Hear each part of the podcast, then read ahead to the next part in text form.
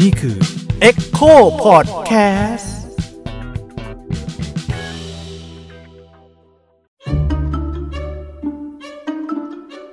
ลอดช่องปายอาจารย์เจตลอดช่องความเชื่อ ไปหาคำตอบด้วยวิธีคิดแบบวิทยาศาสตร์ กับอาจารย์เจษดาเด่นดวงบริพันธ์สวัสดีครับ อยู่กับรายการ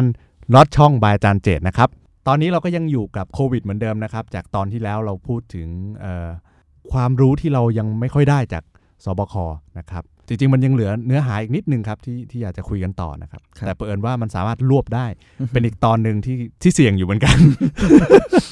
แต่รู้สึกว่าเออมันอย่างน้อยมันก็เป็นความรู้ที่เราเราเราก็จะได้รู้แล้วก็พอรู้ปุ๊บเราก็จะได้เบาใจได้ครับหรือรู้วิธีป้องกันตัวเองได้นะครับ ก็คือว่าช่วงเนี้ยครับสถานการณ์ทางการเมืองมันค่อนข้างร้อนแรงมากครับนะครับตอนที่เราอัดเนี่ยนะครับเอ่อตอนตอนที่จะปล่อยเนี่ยไม่รู้ว่าเป็นไงบ้างแล้ว แต่ว่าเอาเป็นว่าช่วงเนี้ยมันมีเอ่อม็อบนักศึกษาเยอะมากนะครับเริ่มค่อยๆผุดกันเป็นดอกเห็ดนะครับก็ในในทางการเมืองก็แล้วแต่แนวความคิดครับว่าอ่าใครจะสนับสนุนหรือไม่สนับสนุน แต่ว่ามันจะมีข้อกังวลอยู่อันหนึ่งที่มาม็อบเนี่ยไม่กลัวติดโควิดเหรอก็อยากจะมาถามอาจารย์ครับเห็นอาจารย์พูดอยู่ว่า จริง ๆ มันไม่ได้น่ากลัวขนาดนั้นอือฮึมันเป็นยังไงครับอาจารย์ คืออย่างจากตอนที่แล้วที่เราคุยกันเนี่ยครับ ถ้าด้วยความรู้ทางวิทยาศาสตร์ หลังจากเหตุการณ์การแพร่ระบาดของเชื้อไวรัสตัวเนี้ยเกิดมาจะ 6-7 เดือนเนี่ย เรามีองค์ความรู้มากขึ้น แล้วหลาย ๆ อย่างก็ค่อนข้างจะผิดคาด กับที่เราเคยคาดเอาไว้ครับอย่างที่ผมเกริ่นไปครั้งที่แล้วว่าเราเคยกลัวว่าเออถ้าเกิดเราแค่จับสิ่งของต่างๆ แล้วก็ติดเชื้อไหม วันนี้เราก็ค่อนข้างจะรู้ชัดขึ้นว่าจริงๆนะมันเป็นโรคของการคุกคลีคุณพูดคุยใกล้ชิด ไม่ใส่หน้ากากอนามัยอยู่ในพื้นที่แออัดคุณจริงๆก็ติดอาจติดโรคได้ง่าย แล้วก็ได้ปริมาณของเชื้อไวรัสเพียงพอที่คุณจะเกิดอาการที่ป่วยกับเขาด้วยครับแต่ถ้าคุณสามารถอยู่ในพื้นที่ที่อากาศถ่ายเทได้เอออยู่ห่างๆกันใส่หน้ากากอนามัยช่วยด้วย แล้วก็ไม่ได้อยู่ในเวลานานเกินไปอืมเท่ากับดำเนินชีวิตได้โดยที่ไม่ต้องไปกลัวทุกอย่างในการไม่แต่จับสิ่งของหรือว่าเอ่อพูดคุยแค่คำสองคำอย่างเงี้ยหรือแม้แต่อีกเรื่องที่เราคุยกันไปประมาณเรื่องเกี่ยวกับการที่คนที่ไม่มีอาการ แต่ว่ามีเชื้อโรคแล้วอืมแล้วเราก็กลัวกันเหลือเกินว่าคนพวกเนี้ยจะเป็นตัวที่เป็นพาหะเป็นสิ่งที่แฝงอยู่ในสังคม แล้วเราก็จะทำให้เราติดเชื้อไปด้วย ตอนนี้งานวิทยาศาสตร์มันก็ค่อนข้างเห็นชัดว่ามันไม่ได้ขนาดนั้น โอกาสการแพร่เชื้อเขาต่ำกว่าคนที่มีอาการอืมเพราะคนที่มีอาการก็ไอจามเชื้อมันก็ออกมาตรงครับๆนะแต่พอคนพวกนี้เขาไม่ได้ไอจามมากเขาอาจจะได้ถ้าเกิดคุณคุกคลีกับเขากลับมาคำว่าคุกคลีอีกแล้วนะครับ แล้วก็ต้องอยู่ในลักษณะที่ในช่วงเวลาอันเหมาะสมด้วย แล้วที่เราได้ตัวเลขมาก็คือว่ามันคงไม่เกิน 12 วันหรอกอืมนะของคนที่มีเชื้อโรคในร่างกาย ไม่ว่าจะเป็นพวกที่เอ่อมีอาการหรือไม่มีอาการก็ตาม แล้วค่าเฉลี่ยอยู่แค่ 8 วันเองอืมเพราะฉะนั้นในนี้เป็นองค์ความรู้ที่เรามากขึ้นแล้วองค์ความรู้หลายอย่างที่มันน่าแปลกใจก็เช่นเรื่องกลับมาเรื่องของคำว่าม็อบ หรือการที่ชุมนุมเออแน่นอนทุกคนก็จินตนาการเอ่อเมื่อกี้บอกว่าไม่ใช่เหรอว่าคุกคลีอยู่ใกล้ชิดใช่กันเป็นเวลายาวนานต้องติดเชื้อแน่ครับๆสิ่งที่ได้ประสบการณ์กันมา ซึ่งมันอาจจะค่อนข้างต่างออกไปจากช่วงต้น แน่นอนช่วงต้นเราได้ความรู้ค่อนข้างเยอะสุดคือจากอู่ฮั่นที่จีน ซึ่งผู้ติดเชื้อจำนวนเยอะมาก แล้วทางการจีนต้องยอมรับว่าในเชิงของวิทยาศาสตร์ หรือการแพทย์เขาเนี่ยเขาเก็บข้อมูลละเอียดยิบจริง ๆ แล้วก็ช่วยทำให้เราเข้าใจโรคได้ค่อนข้างมากแล้วสถานการณ์ก็ในหลาย ๆ ประเทศก็จะคล้าย ๆ กันเฉยๆคือการติดเชื้อเฉย ๆ แต่มันดันเกิดสถานการณ์ประหลาดเกิดขึ้นก็คือในอเมริกาก็ตาม หรือว่าใน ต่อมาลามไปที่ประเทศอื่น มันเกิดการชุมนุมประท้วงเกิดขึ้นครับเอ่อเราจะได้ยินข่าวเรื่องว่ามีชายผิวดำที่ชื่อคุณฟลอยด์ครับนะถูกอ่าเจ้าหน้าที่ตำรวจจับกลุ่มตัวครับ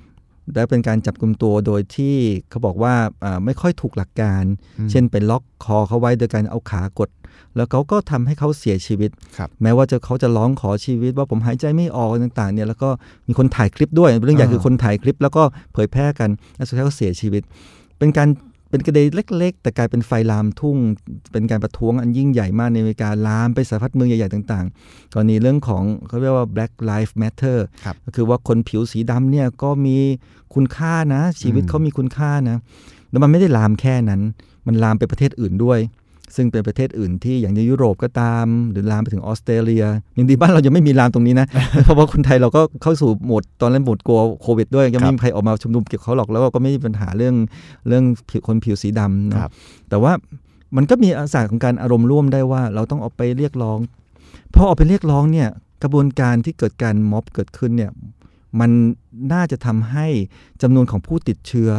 เพิ่มสูงขึ้นครับแล้วทุกคนก็โอ้โหบอกว่าอย่าออกไปนะแม้แต่เจ้าที่สาธารณสุข หรือถ้าในมุมกลับข้างอย่างคนไทยเองหรือสบคเองก็ได้นะครับ ก็จะพูดเลยเนี่ยเห็นไหมเนี่ยอเมริกาเขาวุ่นวายอย่างเงี้ยเออเดี๋ยวเขาต้องมีติดเชื้อกันเต็มเลย ถ้านะครับทำม็อบเนี่ยมาแน่นอนอครับนั่นคือการนั่นคือมุมครั้งแรก ๆ ที่เราเริ่มรู้สึกว่าเอ่อ โรคโรคระบาดตัวนี้เจ้าโควิดเนี่ยโดนเชื่อมโยงกับเรื่องของจะเรียกว่าภาวะทางการเมือง หรือการอืมเรียกร้องสิทธิต่าง ๆ เพราะว่าถ้าเราพูดกันตรงๆสำหรับประเทศไทยเรา ก่อนที่จะมีโรคโควิดระบาดเนี่ยมันก็มาแล้วนะครับบรรยากาศการเรียกร้องมันก็มาแล้วยังถ้ายังจำได้พวกวิ่งไล่ลุงต่างอ่าๆเริ่มมาแล้วนะนิสิตนักศึกษาก็เริ่มขู่ๆแล้วจบโควิดเมื่อไหร่เอาแน่อะไรอย่างซึ่เงี้งยครับซึ่งเอาจริงม็อบพวกนั้นอะก็ถูกหยุดด้วยโควิด ในใช่ช่วงแรก ใช่ครับอืมจนคนเขาแซวว่าพรกฉุกเฉินเนี่ยที่ประกาศเอาขนาดพรกฉุกเฉินซึ่งซึ่งในส่วนตัวผมเองผมไม่เคยบอกว่าต้องขนาดต้องประกาศพรกฉุกเฉินนะเราคิดว่ากฎหมายทั่วๆไป ถ้าเราไม่มีนโยบายว่าจะให้จำนวนผู้ติดเชื้อในประเทศไทยเป็นศูนย์เราไม่จำเป็นต้องใช้กฎหมายพิเศษใดๆเลยครับเราก็ครับเราก็แค่ดูแลระดับการติดเชื้อให้สาธารณสุขไทย รับได้ วันนี้สบคก็เพิ่งในกับลำสารพัดอย่างเลย กับลำล่าสุดบอกว่า โอ้ยเรารับได้ประมาณ 30-50 คนอ้าวต่อวัน เมื่อก่อนไม่เห็นพูดคำนี้เลยเป็นศูนย์มาตลอดเงี้ยการอย่าตกแล้วผมคุยกับพวกเพื่อนที่เป็นหมอบอกอุ้ยถึงร้อยคนก็เอาอยู่อ่าจริงๆแล้ว คือช่วงต้นเนี่ยมันเหนื่อยตัวเรายังไม่พร้อมรับมือครับโรงพยาบาลที่รับเรื่องนี้ก็มีไม่กี่โรงพยาบาลอืมพวกจุฬารามาศรีราชหนักหนามาก แต่วันนี้ความพร้อมมันกระจายไปทั่วประเทศแล้ว เราเราพร้อมจะรับสถานการณ์ได้ ทีนี้เขาก็บอกว่าเนี่ยโอเค เด็กไทยคนไทยก็ต้องดูเป็นตัวอย่างไว้นะอืมอเมริกามีเรื่องเนี้ยเดี๋ยวกราฟจะต้องพุ่งแน่อืม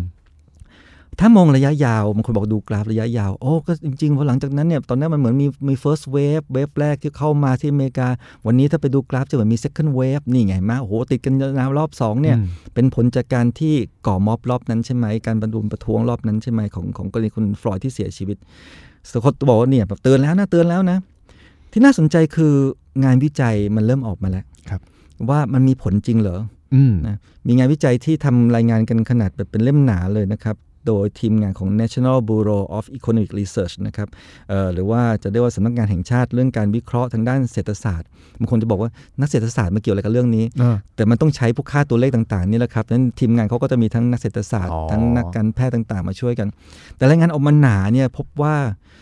กรณีการประท้วงนะครับของคุณจอร์จฟลอยด์เมื่อครั้งนั้นน่ะ ไม่ได้ทำให้จำนวนผู้ติดเชื้อโควิด พุ่งสูงขึ้นอย่างที่เดากันไว้อืมอันทุกคนบอกว่าก็ประท้วงวันเนี้ยเดี๋ยว 14 วันอะทางง่ายๆเลยมาแน่มันก็ต้องพิ้งกราฟต้องพุ่งเลย ไม่ใช่อืมช่วงนั้นกลับไม่สามารถจะทำให้จำนวนของผู้ติดเชื้อสูงขึ้น แล้วเขาก็ไม่ได้ดูแค่ภาพรวมทั้งอเมริกาครับเราเคยคุยในรายการแล้วว่าเวลาคิดถึงอเมริกาเนี่ยอย่าไปอย่าไปตีขลุ่มว่าเขาเป็นประเทศเดียว เขาเหมือนกับ 50 กว่าประเทศมารวมกันอ่าฉะนั้นแต่ละรัฐแต่ละเมือง มีความสามารถมีกลยุทธ์ มีแนวคิดไม่เหมือนกันอืมแต่งานวิจัยเนี่ยเขาก็ไปวิจัยไล่ไปตามแต่ละที่แต่ละเมืองรวมๆเรียบร้อยเนี่ยก็ไม่พบว่าการประท้วงที่ยาวนานกว่า 3 สัปดาห์เนี่ยจะทำให้ตัวของเลขเนี่ยมันพุ่งขึ้นมาอย่างที่คาดหวังไว้ มันก็เลยงงว่าเกิดจากอะไรอืมเอิ่มการที่เขาให้ข้อมูลกับเรื่องนี้เขาก็พยายามบอกว่า หรือว่ามันเป็นผลจากการที่ชุมนุมประท้วงอย่างมีประสิทธิภาพอืมอย่างมีสุขลักษณะที่ดีอืม เออซึ่งหลายคนก็จะลืมมองว่าบางทีเวลานึกภาพประท้วงก็คือประท้วงประท้วงนะครับอ่าแต่ว่าพอเขากลับไปดูเขาบอกว่า อืม มันมีสองปัจจัยนะ ปัจจัยหนึ่งก็คือว่าคนที่อยากประท้วงก็อยู่ที่ถนนครับ แต่คนที่ไม่อยากประท้วงก็จะเก็บตัวอยู่กับบ้านไม่ออกไปไหนอะคุณได้อย่างที่หนึ่งแล้ว คืออมคุณทำให้คนจำนวนหนึ่งอยู่แต่ที่บ้านไม่ออกมา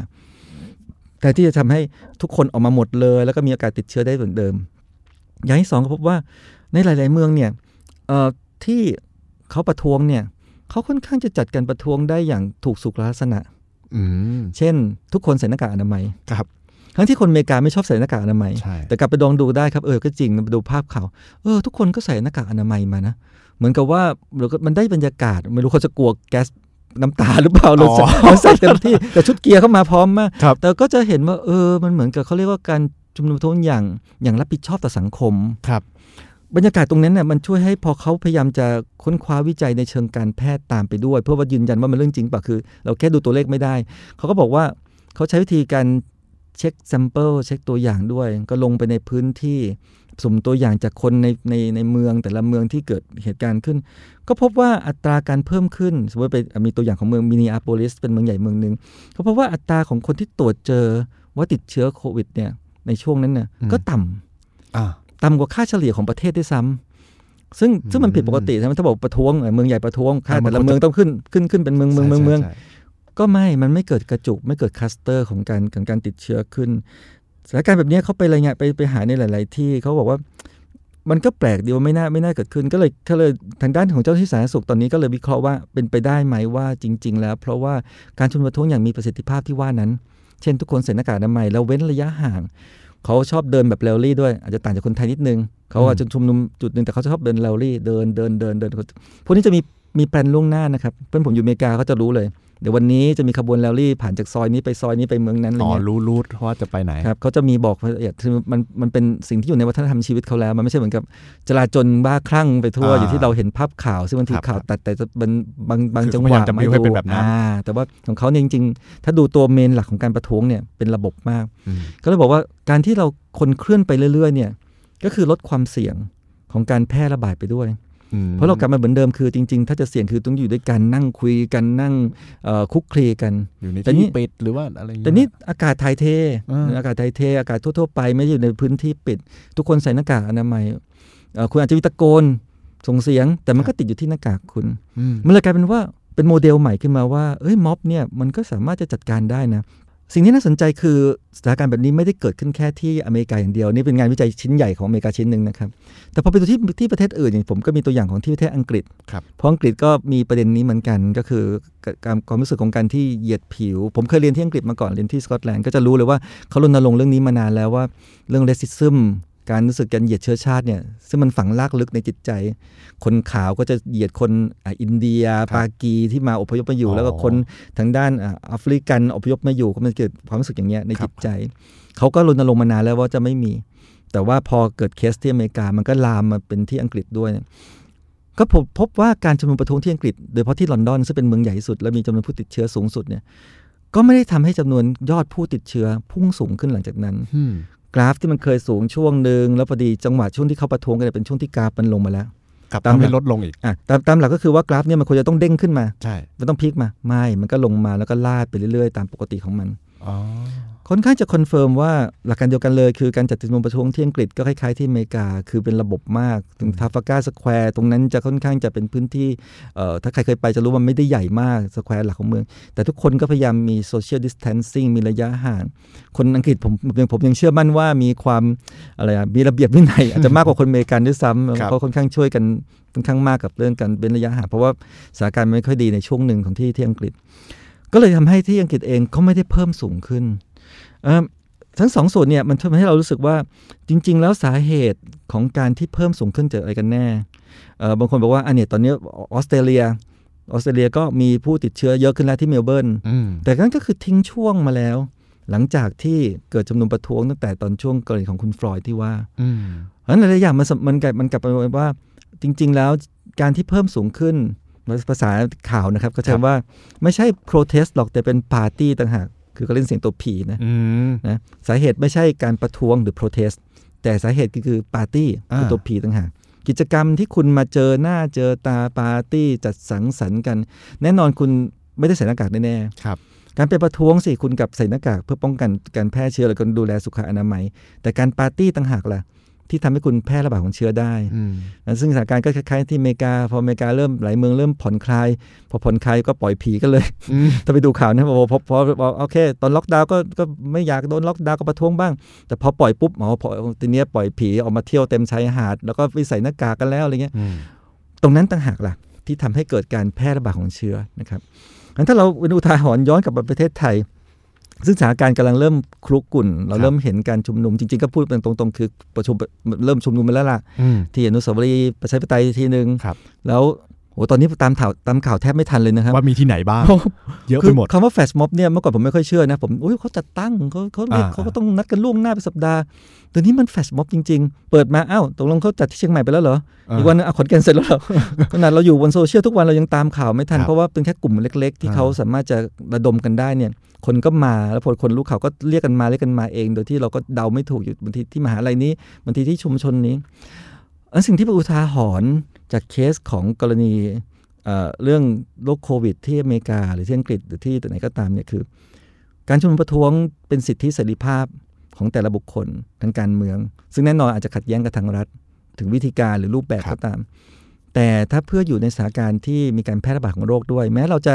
เอ่อมั่นใจว่าไม่มีเชื้อโรคมาอย่างที่ผมเกรินคือ 60 วันแล้ว ผมบอกว่าพวกที่ asymptomatic คนที่ไม่มีอาการ แล้วมีเชื้อโรคในตัวถ้ามันมีจริงเนี่ยป่านนี้ก็หมดไปแล้วเหมือนกันเนี่ยอืมเราก็ประมาทไม่ได้อืมศัพท์ก็คือเราก็ประมาทไม่ได้ครับแล้วไอ้คำว่ากาดอย่าตกเนี่ย ในสังคมทั่วๆไปที่เราใช้ชีวิตเนี่ยผมว่ามันตกบ้างก็ได้แล้ว ตอนเนี้ยไม่งั้นเหนื่อยตายเลยตั้งการกันมา 6 เดือนไม่ไหวแล้วแต่อาชงอาชีพกินข้าวก็จะไม่ไหวอยู่แล้วเออแต่ในพื้นที่ที่มีความเสี่ยงเพิ่มขึ้นใครๆเขาก็ทักอยู่แล้วว่าคุณเอาคนมาอยู่ตรงกันเยอะๆเนี่ย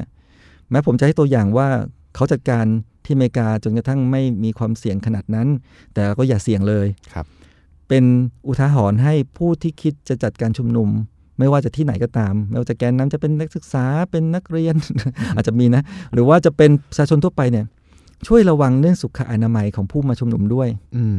ใครมาก็ให้เขาบังคับนะจะเข้าพื้นที่จะต้องมีด่านสักหน่อย เรารู้ว่าสแกนหน้าดูอุณหภูมิไม่ work หรอกนะเออที่ทำตามเซเว่นอะไรเราก็รู้ไม่ work เพราะมันมีกลุ่มคนที่อย่างที่บอกก็คือ อาจจะไม่มีอาการของไข้หรือว่าครับเครื่องตรวจก็มั่วกันมีอืมเดี๋ยวก็มั่ว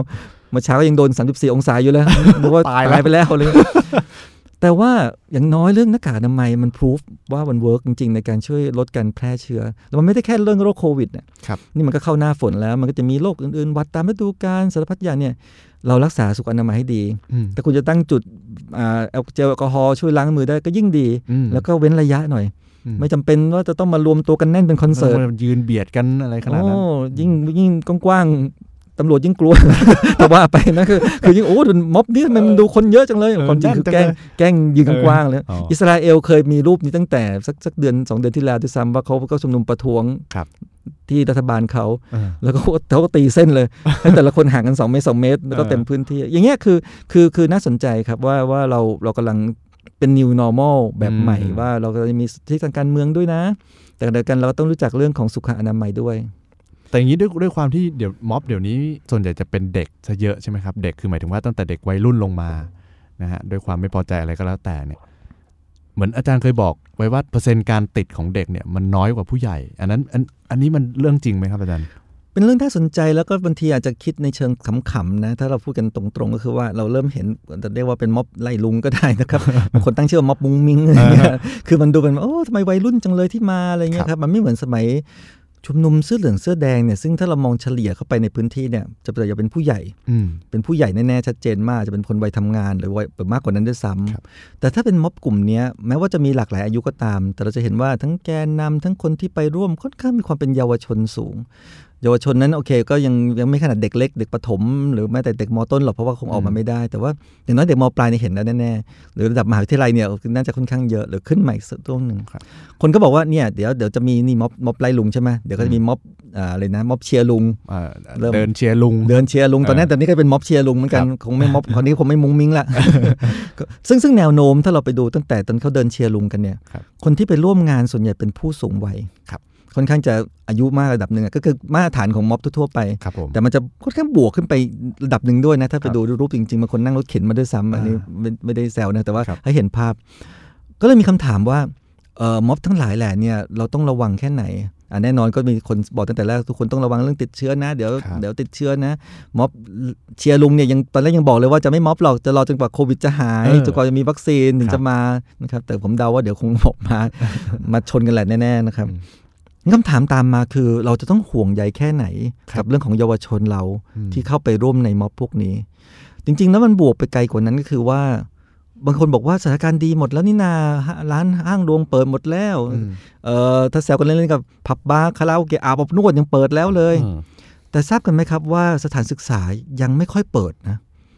นี่เป็นเรื่องที่ผมผมผมค่อนข้างจะติงมากแล้วผมก็โพสต์บ่นเกับทุกวันเลยว่ายังเรียนออนไลน์กันอยู่ เนี่ยเป็นเรื่องที่น่าแปลกมากว่าถ้าเราบอกว่าสถานการณ์มันดีขนาดนี้แล้วถ้าเรายอมรับด้วยซ้ำว่าสบคยอมรับด้วยซ้ำว่า เราไม่จำเป็นต้องกดให้ศูนย์แล้วทำไมเรายังกลัวกับเรื่องการศึกษาอืมในโรงเรียนไม่ว่าจะเป็นระดับอนุบาลประถมมัธยมจำนวนมากเลย มีการให้เรียนแบบวันเว้นวัน หรือสัปดาห์เว้นสัปดาห์นึกภาพนะเด็กคนหนึ่งไปเรียนสัปดาห์หนึ่งแล้วอีกสัปดาห์หนึ่งอยู่บ้าน แล้วอีกสัปดาห์หนึ่งค่อยมาเรียนใหม่ ซึ่งลูกสาวผมก็โดนอย่างนั้นด้วยอ๋อครับ หรือแม้แต่มหาวิทยาลัย ก็มีนโยบายให้เรียนออนไลน์ครับซึ่งก็จะงงว่าว่า เอ๊ะทำไมอะทำไมอุตสาหกรรมมันดีอย่างนี้พี่จะให้เรียนออนไลน์ทำไม ออนไลน์ก็คือแบบดูคอมพิวเตอร์อยู่อืมแล้วปัญหาเยอะมาก ปัญหาแบบแบบที่เออถ้าเบสิกก็คือโอเค อาจารย์ก็เหนื่อยในการจัดการเรียนการสอนแบบออนไลน์ต้องจัดต่างๆแต่ปัญหาที่หนักกว่านั้นคือประสิทธิภาพในการเรียนการสอนมันก็แย่ลง การที่จะได้พบปะพูดคุยอภิปราย ระหว่างอาจารย์กับนิสิตนักศึกษาก็น้อยลงหรือหรือนักเรียนก็ตาม หรือรวมไปทั้งถึงการลงมือปฏิบัติอืมการทำแลบต่างๆ ก็ทำไม่ได้มันเป็นออนไลน์มันจะลำบากมากเลย แต่ที่หนักก็คือว่าตัวนิสิตนักศึกษาเองที่ไม่มีอุปกรณ์ครับฐานะยากจน เอาจุฬาผมง่ายๆเลยก็ได้จุฬาผมเนี่ยจริงๆ คนนึกว่าเป็นโอ้โหมหาลัยไฮโซ เด็กต้องรวยไม่ใช่นะครับเอ่อถ้าเอกชนยังพอเป็นไปได้ว่าเขาเขามีเงินไปเรียนเอกชนเขาต้องมีเงินจ่ายพอค่าจะเทอมเนาะจ่ายค่าเทอมแล้วต้องจ่ายค่าอุปกรณ์ได้ ของเรายังมีเด็กจำนวนมากเลยที่กระทั่งมือถือก็ไม่มีอืม ไม่มีอินเทอร์เน็ตที่บ้านครับจะใช้ทีต้องไปยืมบ้านมือถืออยู่กลางทุ่งอะไรเงี้ยเป็นต้นอืมแล้วดันจัดการเรียนการสอนออนไลน์เต็มระบบอีกอืมคือไม่ใช่แค่คลิปวิดีโอเปิดไปจะมาดูเมื่อไหร่ก็ได้ไม่ใช่นะ ตอนนี้ก็จะบอกว่าเปิดตามเวลาเลยอืมเด็กต้องล็อกอินเข้ามาให้ตรงเวลานี้ครับทำแบบตรงนี้ แล้ววันสอบยังต้องมันมีอะไรที่แบบเฮ้ยนี่มันเกินศักยภาพที่ที่เด็กเขาเขาจะทำเตรียมตัวได้ไว้อ่าตั้งแต่แรกคือเขาไม่เคยรู้ตัวว่าฉันเข้ามาเรียนมหาลัยนี้จะต้องเจอแบบนี้คำถามตามมาก็คือว่า เป็นเพราะว่านโยบายรัฐยังเน้นว่าเด็กจะติดเชื้อง่ายหรือเปล่าอืมสถานการณ์เนี่ยของโรคโควิดเนี่ยตั้งแต่ต้นเนี่ยมันโดนสร้างสมมติฐานขึ้นมาเยอะ และสมมติฐานหนึ่งที่โดนสร้างคือว่าเด็กจะต้องเป็นผู้ติดเชื้อที่ง่าย เพราะว่าเชื้อโรคตัวนี้มันก็เหมือนโรคหวัดนั่นแหละอืมโรคหวัดกลุ่มเสี่ยงคืออะไร คือเด็กและคนชราแล้วก็คนป่วย ที่ภูมิยังไม่แข็งแรงมากนัก ตามหลักมันก็ต้องอย่างนั้นแน่ๆ ซึ่งซึ่งโอเคเราเราก็เราก็เคยคุยกันในรายการด้วยซ้ำว่าเอ้ยจริงเราก็รู้ตั้งแต่ที่เมืองจีนนะนะว่าคนที่ติดเนี่ยเอ่อแล้วติดแล้วป่วยง่ายจนกระทั่งป่วยถึงรุนแรงหรือเสียชีวิตเนี่ยคือคนสูงวัยรวมทั้งคนที่เป็นสคนที่มีโรคประจำตัวครับ แต่รายงานไม่เคยบอกเลยว่าเป็นเยาวชนอืมหรือว่าเป็นเด็กอืมแต่แน่นอนในเชิงของ strategy ในเชิงกลยุทธ์ในเชิงของการแพทย์ คุณหมอที่ปรึกษาสบคต่างๆ ก็ยังเน้นเหมือนเดิมว่าด้วยความเป็นกุมารแพทย์นะกุมารแพทย์เนี่ยก็เน้นว่าเด็กต้องเราต้องปกป้องเด็กไว้อืมสองอย่างหนึ่งก็คือถ้าเด็กติดเชื้อเด็กแย่เลยอืมสองถ้าถ้าเด็กติดเชื้อ แล้วเด็กเอาเชื้อไปปล่อยที่บ้านล่ะไปกันใหญ่เงี้ยอีกยิ่งไปกันใหญ่ตอนแรกบอกติดที่โรงเรียนโอ้โหระบาดกันห้องอืมหนึ่งไปทั้งโรงเรียนไปเลยกลัวมากเลย เอาง่ายๆแค่ที่ระยองเนี่ยที่มีเคส VIP ครับทหารอียิปต์ออกมาเนี่ยสิ่งแรกที่เราได้ยินคำสั่งเลยก็คือปิดโรงเรียนอืม ซึ่งบอกเฮ้ยปิดทำไมทหารเขาไม่ได้ไปเดินโรงเรียนไหนเลยนะเขาอยู่ใช่ที่โรงแรมนั้นแล้วเขาก็ไปที่ห้างนี้เออถ้าปิดโรงแรมมันก็ระดับหนึ่งกับโรงแรมเขาก็ลำบากเลยนะไอ้ปิดห้างเนี่ยผมก็บอกไม่ต้องไปหรอกไม่ต้องปิดหรอกเพราะเห็นอยู่เขาใส่หน้ากากแต่โอเค ก็ยังพอเพื่อความสบายใจ แต่ปิดโรงเรียนรอบพื้นที่แล้วตอนหนังลามเป็นโรงเรียนรอบจังหวัดร้อยกว่าโรงเรียนเฮ้ยคุณกลัวอะไร เออ ก็จะคล้ายๆกันว่าเขากลัวว่าเนี่ยเดี๋ยวติดติดกันละนาวเลยแล้วก็ไปแพร่เมื่อกี้อาจารย์บอกเองไม่ใช่เหรอว่าเดี๋ยวผู้หลักผู้ใหญ่ถ้าติดเชื้อแล้วเดี๋ยว เขาจะเป็นหนักอืมนี่ไง เดี๋ยวถ้าเกิดหลานติดแล้วหลานพาไปปล่อยให้ปู่ย่าตายาย เป็นหนักอาจารย์จะรับผิดชอบยังไงอืมผมชอบโดนประโยคนี้ประจำคือพูดอะไรก็โดนประจำอาจารย์จะรับผิดชอบยังไงเออโอเคใจเย็นๆนะอะเรากลับมาสิ่งที่เราพูดก็คือว่า แล้วงานวิจัยในปัจจุบันบอกอะไรให้เรารู้บ้าง งานวิจัยในปัจจุบันบอกให้เรารู้ว่าเด็กไม่ใช่ตัวการในการแพร่เชื้ออมไม่ใช่ตัวการในการแพร่ระบาดของโรค ผู้ใหญ่นั่นแหละ พวกเรานั่นแหละที่เป็น แต่เด็กไม่ใช่ตัวการสิ่งเกิดขึ้นคืออะไรก็บอกว่าเออเราเราก็เชื่อมาตลอดเลยว่าประเทศไทยเราก็ไม่ไม่ต่างจากประเทศอื่นที่พยายามว่าต้องแยกเด็กเลยนะ พอตอนแต่พอมีปุ๊บเนี่ยลูกสาวผมก็อยู่บ้านห้ามออกไปไหนเลยนะอืมล้างมือให้สะอาดใส่หน้ากากตลอดเวลากลไกมันเยอะมาก อย่างที่ผมบอกเรื่องเรียนหนังสือเป็นต้น อันนี้ชัดเจนทำไมกลายเป็นเรียนวันเว้นวัน หรือว่าสัปดาห์เว้นสัปดาห์ เพราะเขากลัวว่าถ้าเราอยู่ใกล้ชิดกันเกินไปในห้องเดี๋ยวจะติดเชื้อได้ ก็เลยบอกว่าห้องหนึ่งเนี่ย เด็กหนึ่งคนต้องมีสเปซรอบตัว 5 ตารางเมตรอืมอืมอืมไม่รู้ว่าตัวเลขมันจะอะไรเหมือนกัน แต่ว่า 5 ตารางเมตรนี่ใหญ่มากนะฮะใช่นึกภาพเมื่อกี้เราคุยกันอยู่ว่า 2 คนจะติดเชื้อเนี่ยคือ 1 เมตรครึ่งครับนี่คือ 5 ตารางเมตรนี่ก็พื้นที่กว้างมากฉะนั้นอ๋อห้องเรียนที่เคยสมมุติว่ารับเด็กได้ 40 คนในห้องเรียน โดนหันครึ่งทันที เด็กครึ่งหนึ่ง20 คนมาเรียนวันนี้มอีกครึ่งหนึ่งไปเรียนอีกวันหนึ่งวันเดือนหนึ่งอืมสลับกัน หรือสัปดาห์เด็กครึ่งหนึ่งในสัปดาห์นี้อีกครึ่งหนึ่งในอีกสัปดาห์หนึ่ง ซึ่งมันเลยกลายเป็นว่าอ๋อเป็นเพราะว่าคุณกลัวเรื่องเด็กจะแพร่เชื้อ เด็กจะติดเชื้อ แล้วเด็กจะมีปัญหาหรือเปล่าแต่งานวิจัยในช่วงหลังออกมาค่อนข้างจะค่อนข้างชัด แล้วงานวิจัยพวกนี้ตีพิมพ์ในวารสารที่สำคัญมากชื่อวารสารว่าอ่าชื่อวารสารว่า Pediatrics ออกเสียงยากนิดนึงนะครับ Pediatrics ทำไมบอกว่าสำคัญเพราะมันคือวารสารกุมารเวชศาสตร์ อ๋ออ่าคือมันไม่ใช่แค่วารสารวิจัยวิทยาศาสตร์ธรรมอันนี้ดาเฉพาะเกี่ยวกับเด็กเลย กุมารแพทย์ต่างๆ เด็กหมอเด็กพูดง่ายๆวารสารนี้คือวารสารที่เป็นเหมือนเหมือนคัมภีร์รายเดือนที่ทุกคนต้องคอยมาดูว่าความก้าวหน้าทางการแพทย์ของเกี่ยวกับเด็กคืออะไรบ้างอ่าและปกติเนี่ยกลุ่มกุมารเวชศาสตร์เนี่ยจะเป็นกลุ่มที่ถ้าพูดตรงๆคืออนุรักษ์นิยมมาก ในเชิงในเชิงของในเชิงของความกลัวว่าเดี๋ยวเด็กติดเชื้อแล้วจะอันตรายจะต่างๆเนี่ยกลับกลายเป็นว่าบทความในนั้นแล้วก็สมาคม ที่ดูแลเรื่องนี้ของอเมริกาเนี่ยพลิกกลับลำอีกแล้วอะพลิกกลับลำอีกแล้วบอกว่าเอาเข้าจริงเนี่ยหลักฐานเนี่ยซึ่งตอนนี้ก็รวบรวมมาจากหลายที่ทั่วโลกแล้วไม่ใช่แค่แค่จากที่จีนที่เดียวเนี่ยหลักฐานค่อนข้างบอกว่าเด็กเนี่ยมีโอกาสติดเชื้อโรคเนี้ยกลับยากกว่าผู้ใหญ่อ่านะคือเมื่อก่อนเรายังอาจจะคิดว่าเอาแต่ถ้าถ้าเป็นแบบคอนเซอร์เวทีฟแล้วเด็กต้องติดเชื้อง่าย เพราะคุณเป็นเด็กภูมิคุ้มกันยังไม่มีเออร่างมาถึกายงไม่แข็งแรงร้อยเปจุอดร์เซ็นหนึ่งต์ก็บอกว่าเด็กกับผู้ใหญ่ก็เท่าเท่าๆกัน วันนี้ข้อมูลใหม่ค่อนข้างชัดว่าเด็กติดเชื้อยากกว่าเอาแค่ติดเชื้อด้วยนะ ติดเชื้อยากกว่าพอติดเชื้อยากกว่าแล้ว แม้กระทั่งติดเชื้อไปแล้ว แล้วจะมีอาการของโรคที่รุนแรงก็ยากกว่าแล้วที่สำคัญคือแม้จะมีอาการของโรคที่เกิดขึ้นเนี่ย แต่การแพร่เชื้อจากเด็กไปหาเด็กกันเอง หรือแม้แต่เด็กไปหาผู้ใหญ่ก็ยากกว่า ยากกว่าผู้ใหญ่นั่นแหละเป็นคนทำอ๋อ นี่คือผลงานวิจัยที่ออกมาตอนนี้นะครับ ซึ่งอย่างที่ผมเกริ่นเมื่อกี้สมาคมกุมารเวชศาสตร์สหรัฐซึ่งเมื่อก่อนจะแบบ conservative มากเด็กต้องเราต้องดูแลพลิกกลับขั้วเลยบอกว่าเด็กควรได้ไปโรงเรียนอืมประโยคนี้ประโยคสำคัญเลยนะ เพราะว่ามันที่อเมริกาเองก็ก็ชั่งใจเกี่ยวกับเรื่องนี้ว่าได้เขาเรียก reopening โรงเรียนจะเปิดใหม่อีกรอบไหมใครจะได้ไปโรงเรียนบ้าง ซึ่งในยุโรปปล่อยเรียบร้อยแล้วตอนนี้ ยุโรปนี่ไปเรียนโรงเรียนกันเรียบร้อยแล้ว ในอเมริกาในญี่ปุ่น ในสิงคโปร์ในเกาหลี มีไทยเนี่ยที่ยังค่อนข้างกักกักกักกักเพราะเรากลัวเรื่องพวกนี้ตามตามสไตล์ conservative แบบแบบไทยๆหรือแบบศบคที่พยายามกดให้เป็นศูนย์ครับแต่อเมริกาเองตอนนี้ทางสมาคมก็บอกว่า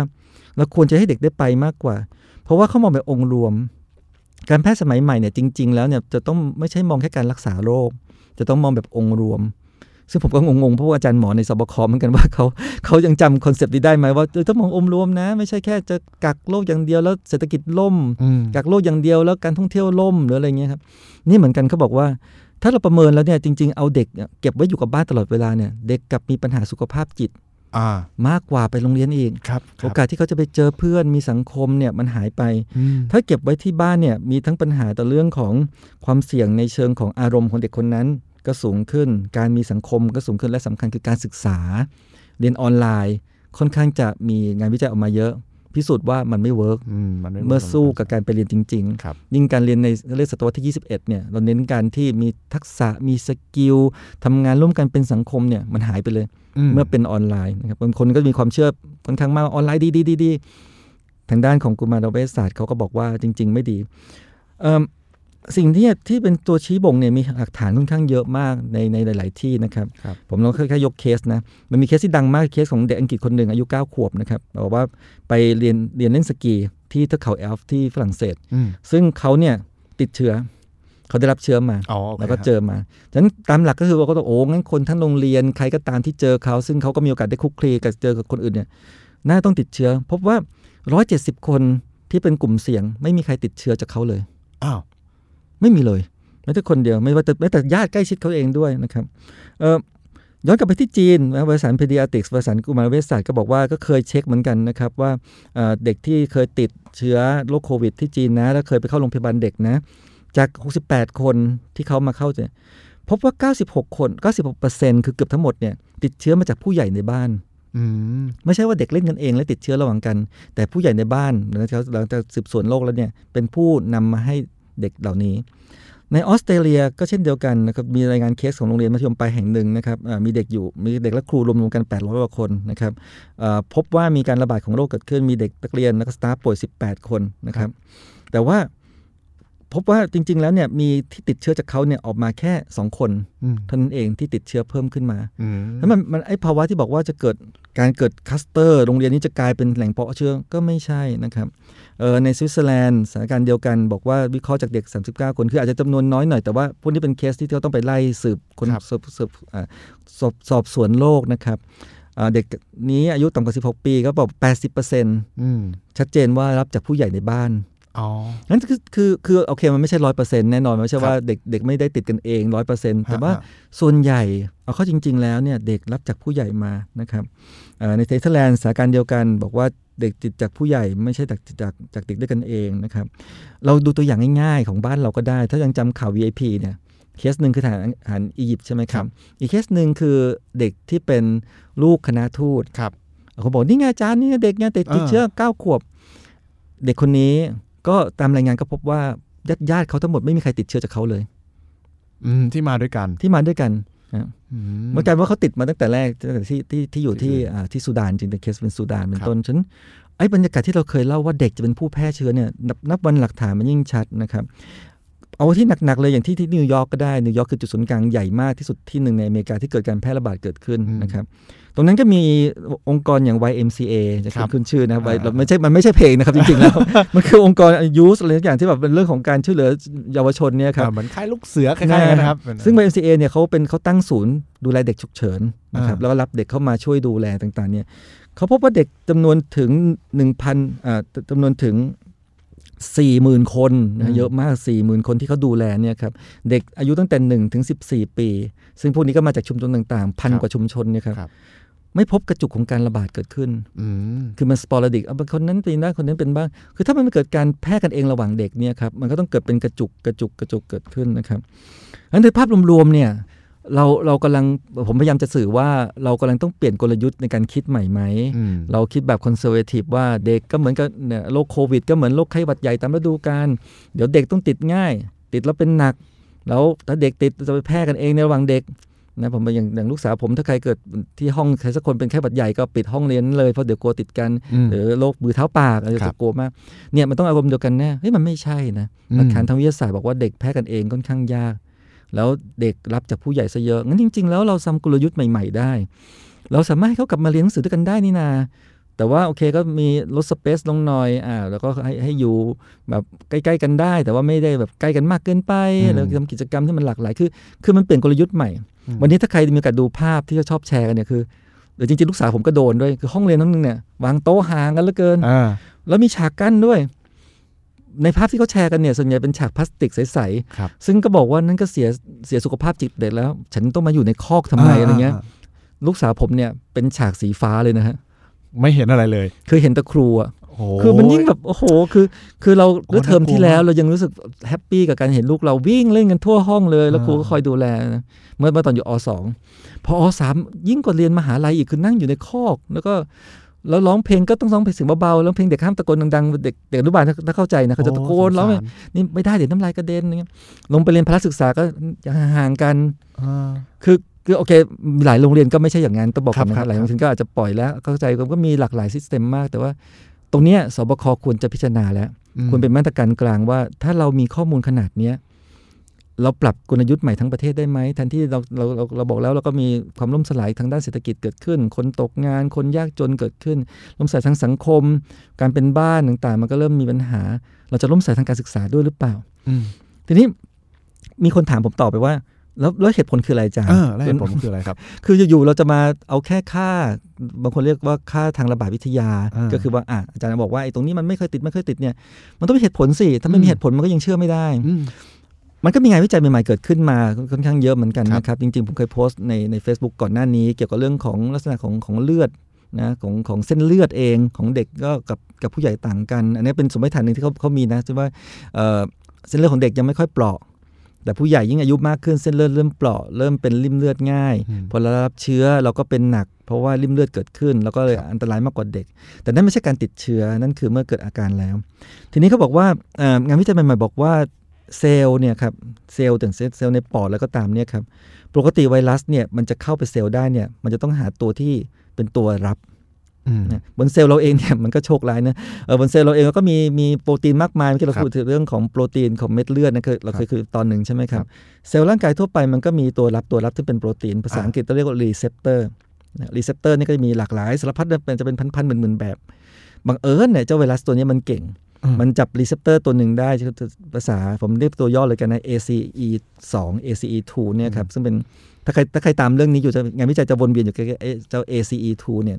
ซึ่งไวรัสโควิดเนี่ยจะพยายามไล่จับตัวนี้ อ๋อโอเค เมื่อไหร่ก็ตามมันเจอเซลล์ไหนที่มี receptor หรือโปรตีนตัวนี้อยู่ มันก็จะจับได้ จับได้มันก็จะซึมเข้าไปในเซลล์ได้ แล้วเซลล์นั้นก็อันตรายเหมือนเป็นบ้านที่เหมาะของมันนะมันมันรู้ว่านี่จะเข้าคือ คือไวรัสเนี่ยมันเลือกครับ มันเลือกกระทั่ง host คือเลือกว่าอ่านี่คนนี่ลิง นี่ไก่มันก็จะไม่เข้าตรงกันอืมหรือมันเลือกกระทั่งเซลล์ครับไวรัสชนิดนี้เข้าที่ผิวหนังเท่านั้นไวรัสชนิดนี้เข้าที่ตับเท่านั้นไวรัสเจ้าโควิด เข้าที่พวกเกี่ยวกับปอดหรือทางเดินหายใจเท่านั้นครับมันตามหาเจ้า receptor ชื่อ ACE2 เนี่ยงานวิจัยล่าสุดพบว่าจำนวนของ ACE2 receptor เนี่ยในเด็กมีน้อยกว่าผู้ใหญ่อ๋อโอเค โอ้มันมันเริ่มมันเริ่มคลิกแล้วอ่าอ๋ออ่าเริ่มเห็นผลเขาบอกว่า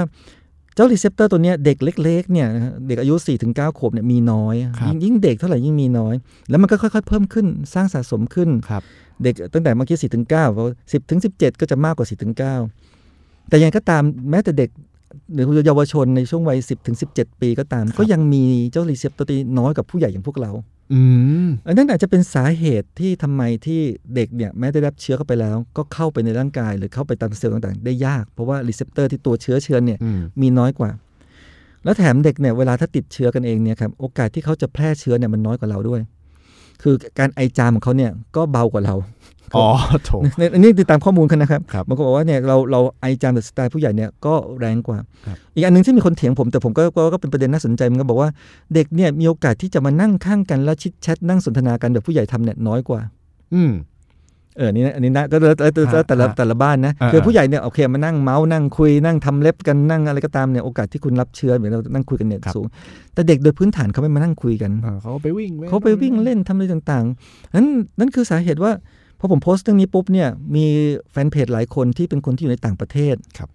รีบเข้ามาเล่าให้เราฟังเลยว่าจริงงั้นจริง ๆ ด้วยอาจารย์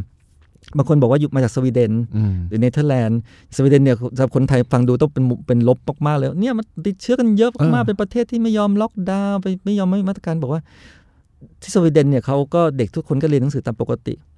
และสถานการณ์สวีเดนในเชิงของเด็กดีมาก คือแทบไม่เจอแทบไม่เจอแทบไม่เจอคนติดลยใครที่อ่าป่วยรุนแรงนี่แทบไม่เจอแน่ๆแล้วตอนนี้ก็บอกศูนย์ศูนย์ผู้ศูนย์ที่ใช้สำหรับดูแลเด็กที่ป่วยรุนแรงเนี่ยปิดศูนย์เรียบร้อยแล้วเพราะไม่ไม่เกิดเคสไม่มีเคสเด็กตายแม้แต่คนเดียวที่สวีเดน แต่โอเคในประเทศใหญ่ๆอย่างอเมริกา ซึ่งจำนวนจำนวนของจำนวนของเคสมันเยอะขึ้นเนี่ยก็เจอเคสเด็กที่เสียชีวิต แต่ถ้าเทียบกับผู้ใหญ่เนี่ยน้อยมากอืมๆนั้นสิ่งที่เราจะคิดได้จากอุทาหรณ์เรื่องนี้คือ เราต้องเปลี่ยนกลยุทธ์แล้วนะครับเด็กเนี่ยโอกาสติดนะยากกว่าพวกเราอีกนะอืมแล้วทำไมเขาถึงไม่มีโอกาสได้ใช้ชีวิต โดยเฉพาะเรื่องการศึกษาครับได้เท่าเทียมกับ ผู้ใหญ่ที่ไปเที่ยวผับบาร์คาราโอเกะอ่าถ้าเราเปรียบเทียบมันแรงๆนะครับครับคืออย่างเงี้ยคือเออคือเราไม่จำเป็นจะต้องสร้างกลไกที่หวาดกลัวขนาดนั้นแล้วอืมเออเรากลับจะต้องระวังว่าผู้ใหญ่ที่มีสิทธิ์จะไปทำให้เด็กติดเชื้อหรือเปล่าเคสนี้ในอ่าสวในในในอ่า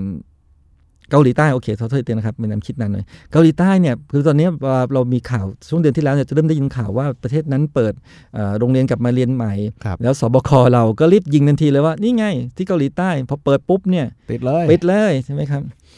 เคสเนี่ยพอกลับไปนั่งอ่านข่าวเนี่ยมันตรงกับเรื่องนี้เป๊ะเลย ก็คือว่ามันเกิดจากการที่เจ้าหน้าที่ของโรงเรียนที่เคยไปเที่ยวในส่วนของผับเนี่ยอืมนำเชื้อโรคเข้าไปได้ หรือว่าเด็กคนที่อ่ามีเชื้อติดมาจากเคยไปคาราโอเกะเข้าไปได้ แต่ไม่พบว่ามีการระบาดเกิดขึ้นอืมในโรงเรียนนั้น มันกลายเป็นเหมือนเขาเขาค่อนข้างจะแบบโอเคว่าอะพอเจอตัวเจอเคสปุ๊บอะปิดโรงเรียนก่อน แต่ไม่เจอการระบาดฉะนั้นเวลาเราฟังข่าวว่าโดนปิดโรงเรียนอีกแล้ว คือจริง ๆ มันไม่ได้เกิดการระบาดขนาดนั้นอืมที่ฝรั่งเศสมีเคสคล้ายๆกันก็บอกว่า พอเปิดให้คนไปเรียนแล้วมีเด็กติดเชื้อ 70 คนอืมสั่งปิดกันใหม่หมดเลย ซึ่งสบคก็จะพูดแค่นี้ แต่พออืมได้อ่านในรายละเอียดข่าวบอกว่า 70 คนจากล้านคน โห มันก็แบบว่า แล้วรัฐมนตรีเขาบอกว่าแฟร์สบายมากเลยเขาบอกว่าโอเคเราเราจะเดินหน้าเปิดการศึกษาต่อไป เพราะว่ามันน้อยมากเลย แล้วมันเออไอ้เจ็ดสิบคนเนี่ยก็มาจากจากแขวนเดียวอ่ากระจุกอยู่แถวๆตรงโซนเนี่ยครับเทือกเขาเนี่ยอืมดูแลได้อืมคือคือมันอยู่ที่มุมมองการดึงข้อมูลมาเล่าให้ประชาชนฟังฉันถ้าวันนี้เราเราเริ่มมองมุมใหม่ ว่าข้อมูลระดับโลกจริง ๆ แล้ว เด็กสามารถจะอยู่ร่วม กับอืมเชื้อโรคโควิดได้ครับอย่างไรบ้าง เราให้เขาเรียนหนังสือ เราดูแลเขาไง ให้เขาใส่แค่หน้ากากอนามัยซึ่งอาจจะจะยากแต่จริง ๆ ลูกสาวผมก็พิสูจน์นะแต่ผมว่าพบว่าเด็กอนุเด็กอนุบาลยังทำได้เลยอืมอืมฉันจริง ๆทำได้ ถ้าคุณจะเน้นแค่เรื่องหน้ากากอนามัย เน้นแค่เว้นระยะห่างกันหน่อย เขากลับไปเรียนหนังสือตามปกติได้แล้วอืมหรือถ้าผมจะแซวตัวผมเองก็คือว่าจุฬาเนี่ย ซึ่งเราบอกบางคนบอกว่าเอ้ยเด็กอนุบาลเด็กประถมเดี๋ยวเดี๋ยวดูแลใส่หน้ากากอนามัยไม่ได้ตลอดเวลา แล้วเด็กขนาดมหาวิทยาลัยเนี่ยโตขนาดไหน แล้วจะบังคับให้มันใส่หน้ากากอนามัยมาเรียนหนังสือไม่ได้เหรอเออมันต้องทำได้ นั่งเก้าอี้เป็นเก้าอี้น่ะจัดได้สบายมากห้องเราก็ไม่ได้เล็กอืมทำได้อืมก็ก็ก็อาจจะฝากเรียนถึงท่านผู้บริหาร หรือว่าแต่ครับระดับสูงขึ้นไปนะ ผู้บริหารกระทรวงแล้วก็ตามว่าเอ๊ะมุมมองต้องเปลี่ยนได้แล้วอืมข้อมูลวิทยาศาสตร์ก็ช่วยเรายืนยันเรื่องนี้แล้ว แล้วถ้าเรากำลังจะเอ่อทำให้ชีวิตทุกคนกลับมาได้เนี่ย เราก็น่าจะปรับกระบวนทัศน์เกี่ยวกับเรื่องของเด็กและเยาวชนในการติดเชื้อ แต่นี่คงไม่เกี่ยวกับเรื่องม็อบนะฮะ เราเปิดไปจากเรื่องม็อบใช่ไหมฮะใช่ใช่แต่เขาอยากแซวนิดเดียวก็คือว่าอย่างที่เราแซวเนี่ยต้นก็คือว่าอะทีนี้ถ้าเราเคลียร์แล้วว่าม็อบนะถ้าจัดการดีก็ไม่ติดก็ไม่ติด แถมถ้าเป็นเด็กเยาวชนติโอดกาสยากติดก็ยากอืมส่วนถ้าม็อบจัดการไม่ดีเออแล้วถ้าเกิดเป็นผู้ใหญ่สูงอายุด้วย ติดง่าย แถมยังตายง่ายด้วยนะ ใครจะเลือกแบบไหนจัดการเอาเองแล้วกันครับอันนี้จะต้องอาจจะต้องมีบางบางกลุ่มที่ต้องระวังมากกว่าหน่อย ก็หวังว่าจะได้เป็นความรู้ของหลาย ๆ ฝ่ายนะครับครับ ทั้งอาจจะเป็นของเด็กนักเรียนเอง หรือคนที่จะไปม็อบเองไม่ว่าจะเป็นม็อบไหนอะไรเงี้ยครับก็ยังไงก็ตามก็ต้องดูแลตัวเองกันนิดนึงนะครับใช่ครับยังไงก็เอ่อใช้ชีวิตให้มีสุขลักษณะเป็นเรื่องที่ดีที่สุดแล้วครับครับครับ ก็ต้องขอบคุณอาจารย์เจตมากครับวันนี้ ครับผมยินดีครับครับยังไงก็สวัสดีครับ สวัสดีครับ